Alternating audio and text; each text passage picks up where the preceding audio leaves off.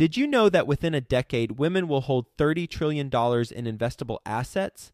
Yet somehow, only 19% of women reported feeling confident in selecting investments that align with their long term goals. Our friends at Invest Her are out to change that. Invest Her Con is the number one premier conference for women in real estate, and it's happening June 2nd through the 4th in Austin, Texas. Invest Her Con is not just another real estate conference. It's a transformational experience focused on real estate investing, business strategies, and self care tactics all designed to help women take control of their financial futures.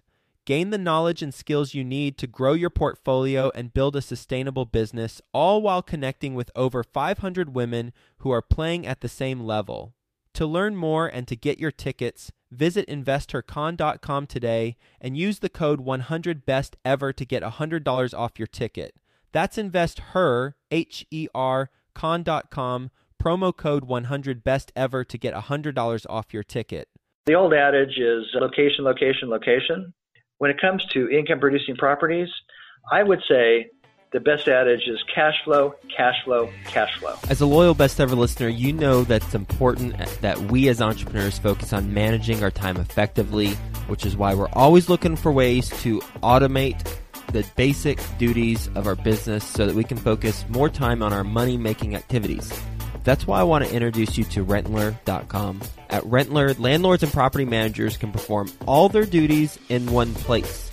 Rentler offers tools that allow you to automate tasks like listing a unit for rent, finding and screening tenants, collecting rent, and managing the maintenance requests. And even better, these tools are offered at zero cost to you.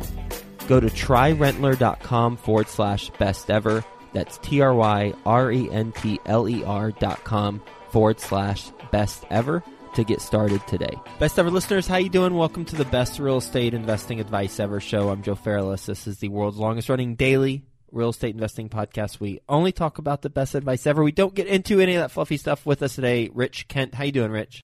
Uh, I'm doing well. I'm glad to hear that, and welcome to the show. A little bit about Rich. He oversees Avistone's capital markets operations, he has more than 30 years of experience in the financial services, real estate investment, and capital markets, completed transactions commercial properties valued at more than 2 billion buckaroos based in Laguna Niguel, California. So, with that being said, Rich, you want to give the best ever listeners a little bit more about your background and your current focus? I'd be happy to. Avistone is a buyer of multi tenant industrial properties nationwide. We've been in operation for about four years we started buying properties in 2014, and today we have 19 industrial business parks, all multi tenant, in a number of different states, including Florida, Atlanta, Georgia, Columbus, Ohio, California, and Texas. Prior to starting Avistone, if I go way back, I actually started in the financial services industry as a stockbroker at Paine Webber Jackson and Curtis back in 1979, which obviously is dating myself. you know, it's actually a pretty good place to start in financial services because as a stockbroker financial services, you really get in touch with people's ideas and needs of investing and what the different options are and portfolio management and optimizing out asset selection. But in the 1980s, I went to work for Drexel Burnham Lambert, and I was in the institutional mortgage-backed securities group, buying up Fannie Mae's and Freddie Mac's and hedging out pipeline interest rate risk in the financial futures market. In later years, I worked for Salomon Smith Barney's commercial real estate group in New York City, doing commercial mortgage backed uh, security loans all over the country. After the merger with Citibank, I went to work for what became Deutsche Bank Berkshire Mortgage, making large Fannie Mae loans on large apartment complex and senior facilities all over the country. During the downturn in commercial real estate about 10 years ago, I was very fortunate to be one of two people hired by auction.com, which was then REDC, the large single family house auction firm. I was hired with Dan Culler, who's one of my partners now, to start the commercial division at auction.com. And we started an online auction for distressed commercial assets, both REOs and loans. And we grew that to several billion dollars in auctions. It was a very successful platform. I really enjoyed working there. It was a really good place to ride out the storm in real estate. But right about 2013, we saw the market starting to turn around. And the reason we knew that is that we had fewer and fewer assets at auction. Mm. So we elected to start our, our own firm and jump on what we believed at the time to be a very good bull market in commercial real estate, which has proved to be correct. And we specialized in the industrial space for a lot of reasons that we could talk about. Please, yeah, I'm very curious to know why you specialize in the industrial space. Well, what we like now, everybody is pretty aware right now that industrial is the new darling of commercial real estate. Real quick, maybe not everyone listening knows even what industrial space what that is. So, can you give an example of what that is and why they are, in your words, the darling? Sure. When most commentators or financial magazines talk about industrial, they're really talking about in today's market what we call the big box or the big bomber spaces that Amazon would be in, Costco, FedEx, very large distribution logistic warehouse operations. After all, look how successful Amazon and the internet's been. That has been a huge boom to industrial properties, but those are the big single tenant spaces. We specialize in what's called flex space. And flex space is a combination of office and industrial in the back. And you see them in most major cities. You'll see these type properties. They're not real sexy. They're single story. They're concrete tilt up. Again, offices in the front, warehouse, roll up garages in the back. But it's really where small businesses go to grow. And we love that space right now because so much of the economy is based on small businesses. In fact, we were just looking at this the other day. 47% of all employee growth is in small businesses, businesses under 100 people. So we like that space. We like it also because we could buy these properties at a fraction of their replacement cost. So if you think about it, these properties are not expensive to build. They're single story concrete tilt up, but they take a lot of land. Mm-hmm. So, where are you going to find 30 acres of land along a major highway in Atlanta that you could hope to buy right now at a good price? But number two, even if you could buy it, you would not build this type of product. So, everything that we see and that we buy was built in the 1990s or maybe the early 2000s. It is not getting constructed today. Mm-hmm. So what we do is we go into major markets. We like to buy in NFL type cities because when you have a robust city, you have a lot of different economic drivers, and you're not building this property type anymore. Typically, we see occupancy levels right between 90 and 95 percent in these submarkets. And again, because you're not billing it, where are the tenants going to go when their leases come due? So we get a lot of retention on our rollover. We like the shorter term leases. They're usually three to five years because that's what allows us to build value over a period of time. Mm-hmm. And I know you're really active in the multifamily space. Well, that's another great market because every year all the leases come due. So you could adjust your rents to the activity in the market. Yeah, so the business is able to get a good foundation and they're all set up and then now 3 years has come up and assuming that they are doing well, then they'll want to stay there and continue to grow and be there permanently. Correct. And before we buy any asset, we interview the tenants. And the tenants say to us, we don't have very many options where to move to. So we like that. And again, if you're not building this property type anymore, that puts pressure on rents. Now, with not building this property type anymore, and by the way, I loved how you described the flex space, office in the front, industrial in the back. It reminded me of you being the real estate mullet, business in the front, party in the back. I, immediately thought of that. But am I imagining things? I, I thought that there's a lot of industrial being built for data centers and things like that. Exactly. That is where data centers and the big distribution warehouses, those property types are being built. What you're not seeing built are these flex industrial business parks. Describe a handful of tenants. What is their business? Well, when I say that we appeal mainly to small business, that is true for maybe 75% of our tenants. The other 20 to 25 are Fortune 500 companies. I'll give you some examples. CVS Pharmacy If anybody orders uh, medicine from CVS online, it probably comes from our property in San Antonio, Texas. They're one of the tenants in a multi tenant project there. So that would be an example. General Dynamics has space with us in one of our Tampa properties. Subaru is a big tenant of ours in one of our Columbus, Ohio properties. So we have those kind of tenants, but we also have a lot of smaller businesses. It could be, if you look at the construction trades, where do plumbing companies set up? Where do carpenters set up? Where do a lot of those supply companies set up? We also have smaller tenants that have their own online distribution. Maybe they sell a product at retail stores, but when you don't want to take it home and you order it, it comes out of one of their spaces in a project like ours. So in that respect, we are the last spoke in that big distribution network of online shopping. We have medical testing facilities. Some of our projects have dialysis centers because they're easy for people to walk in and out of. They're single story, there's no elevator.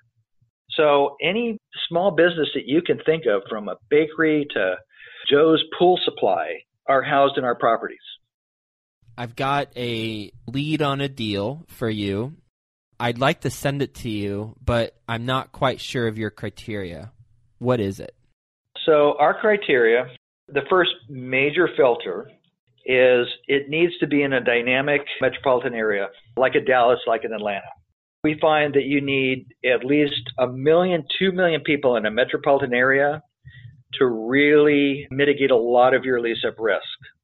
So that's number one. Number two, multi tenant and in the flex category, and that's a little bit of inside baseball, but if a project's near an airport, let's say, we'd like to see it have more a percentage of warehouse space. Because after all, why something by the airport? They're probably in some type of delivery service. If it's in a more affluent residential area, we like to see a higher percentage of office. And that's because people that live in those areas don't like to commute into downtown if they could avoid it. Maybe they're an escrow company, maybe they have a law firm. So they will pay up for office space in their submarket if it's near their house. So it depends on where something is. We like to see three to five year leases. As I mentioned, that gives us the ability to adjust rents to the market in tight growing markets. That's another thing. We like to see occupancy at least 90% and stabilized. We don't worry so much about new construction because I just mentioned they're really not building it. But those would be the major factors. Then, second, we target maybe eight to twenty-five million dollars in purchase price. Now that's pretty key because we like to be above some of the local buyers in the market, so-called mom and pop buyers, but we want to be underneath the institutional radar. Once you get over 25 to 30 million in asset size, now you're competing with some of the big institutions, and their cost of funds is a whole heck of a lot lower than ours. We also like to get at least an 8% cap rate going in so that we could pay our investors anywhere from, let's say, a six and a half to an 8% cash on cash from day one. So in other words, we like stabilize, but we don't like a lot of lease up risk. Our feeling is at this point in the cycle, if this type of property has a lot of leasing risk, in other words, it's 30% empty, there's probably a problem that we can't solve. So, like you know, what? we like it to be, well, we're looking at a property and I think it was in Phoenix and it's a really nice property.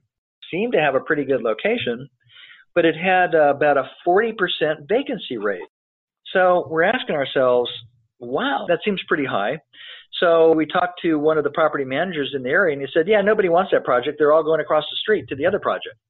Oh, okay.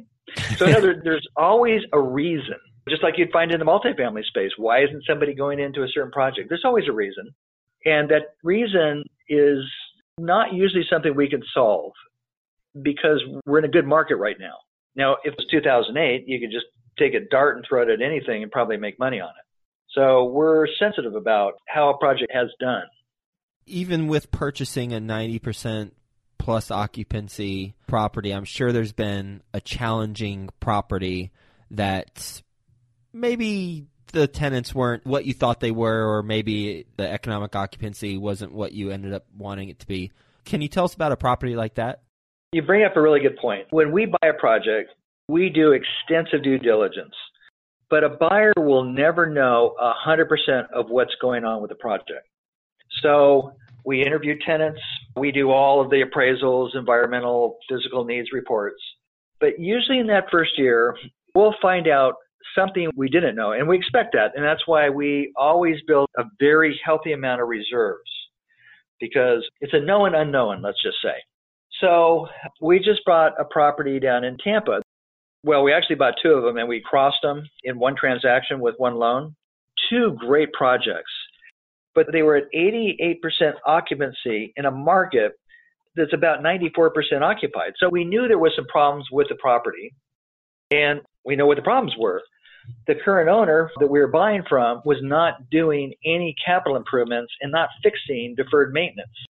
So one thing that we were a little bit surprised about on that is that how upset some of the tenants really were and we lost some tenants. We asked some other tenants to leave because they weren't paying their rent or they were behind. But we went in there and we made millions of dollars of capital improvements. We improved the property. We weeded out the bad tenants. And now we're actively releasing the space. So that would be a scenario that does occur and we expect it to occur and we reserve around it. But to your point, we don't know what the mindset is of all of the tenants. And we never know when we buy it. But over time, in a good market, we're able to improve not just the project, but the credit worthiness of the smaller businesses in the project because we just look for more credit worthy tenants. If you hadn't focused on multi tenant industrial properties that, that are in the flex category, what would you have focused on? That's a difficult question, but let me answer it like this. Some of the best advice that I could give people is really look at replacement cost. That'll tell you whether you're going to have competition from new development. So while I really like multifamily, in a lot of markets, like the market that we're based in, apartments are trading above the replacement cost, and as a result, there's new construction all over the place.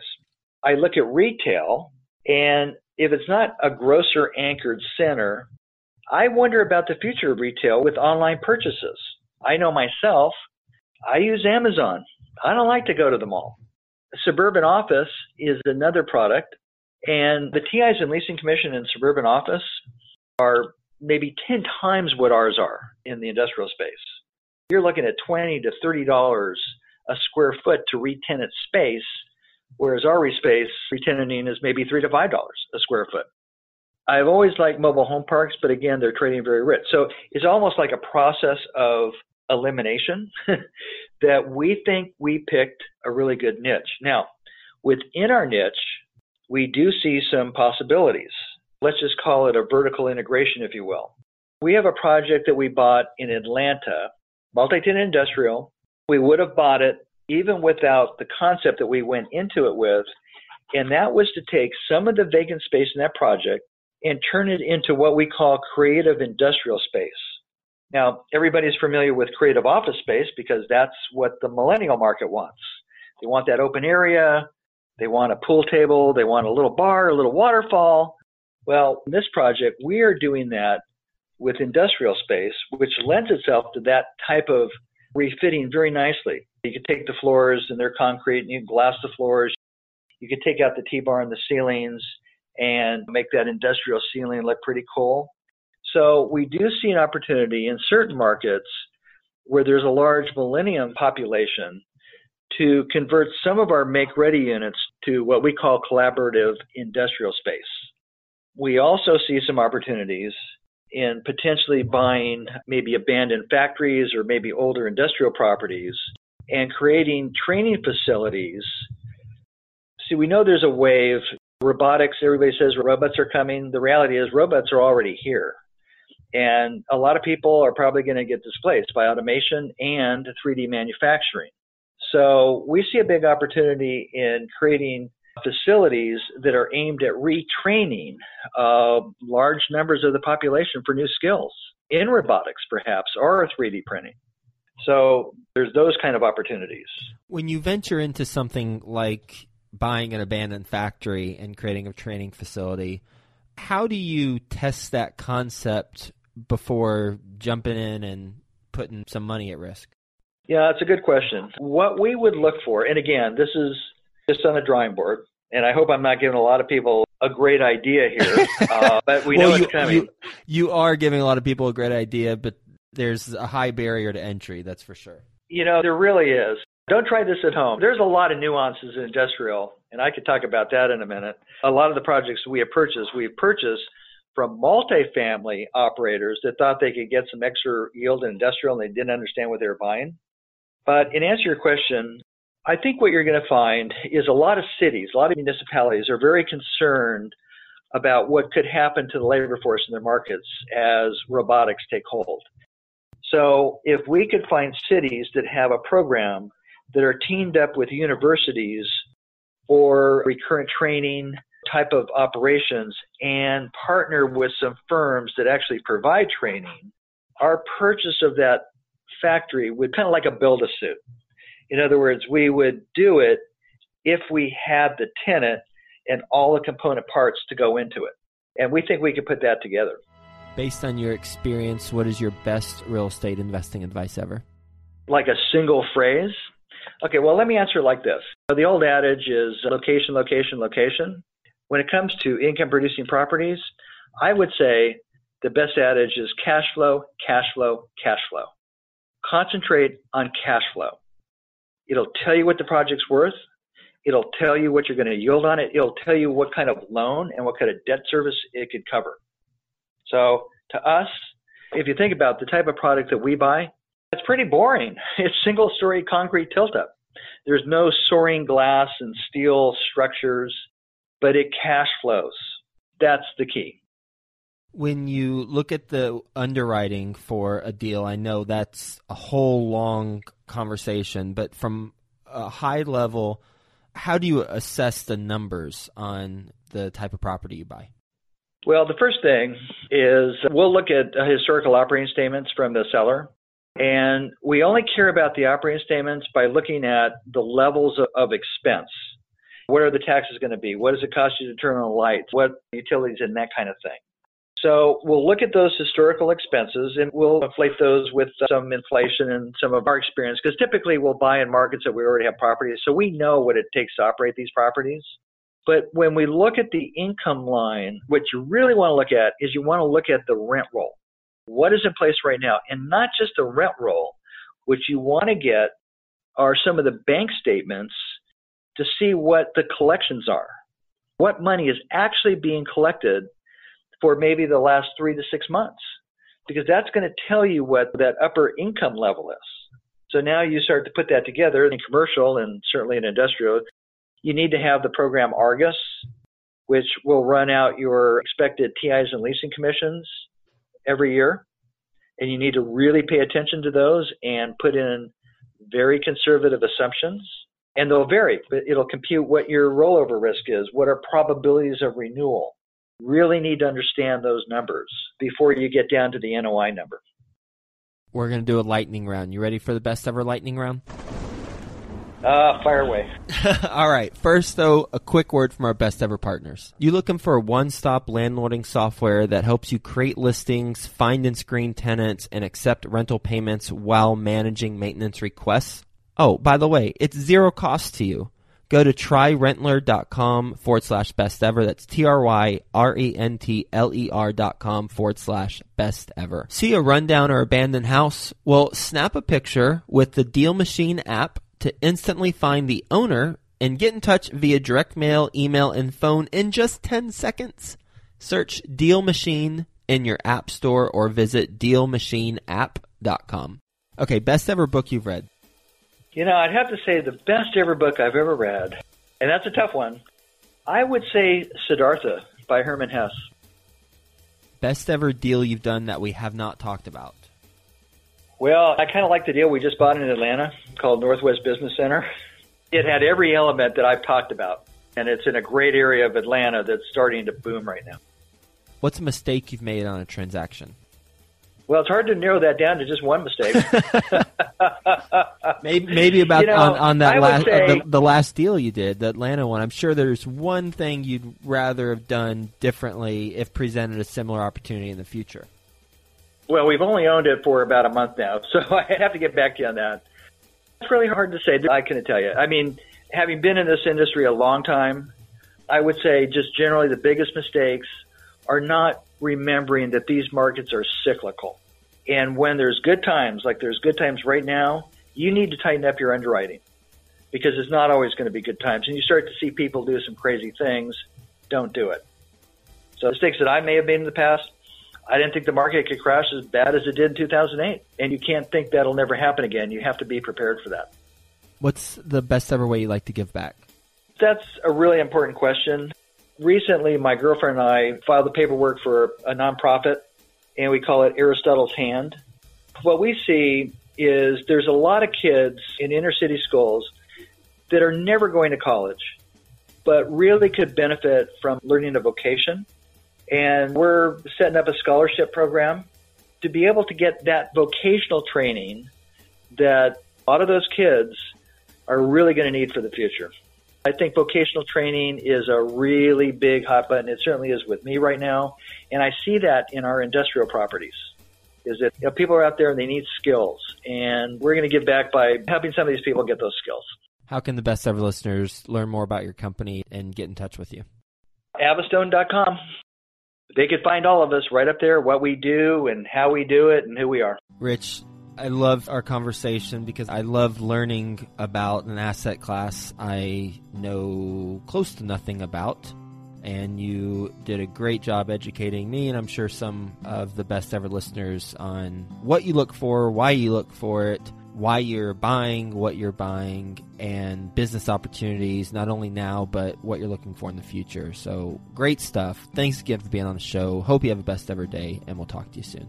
Yeah, thank you so much. See a rundown or abandoned house? Well, snap a picture with the Deal Machine app to instantly find the owner and get in touch via direct mail, email, and phone in just 10 seconds. Search Deal Machine in your app store or visit dealmachineapp.com.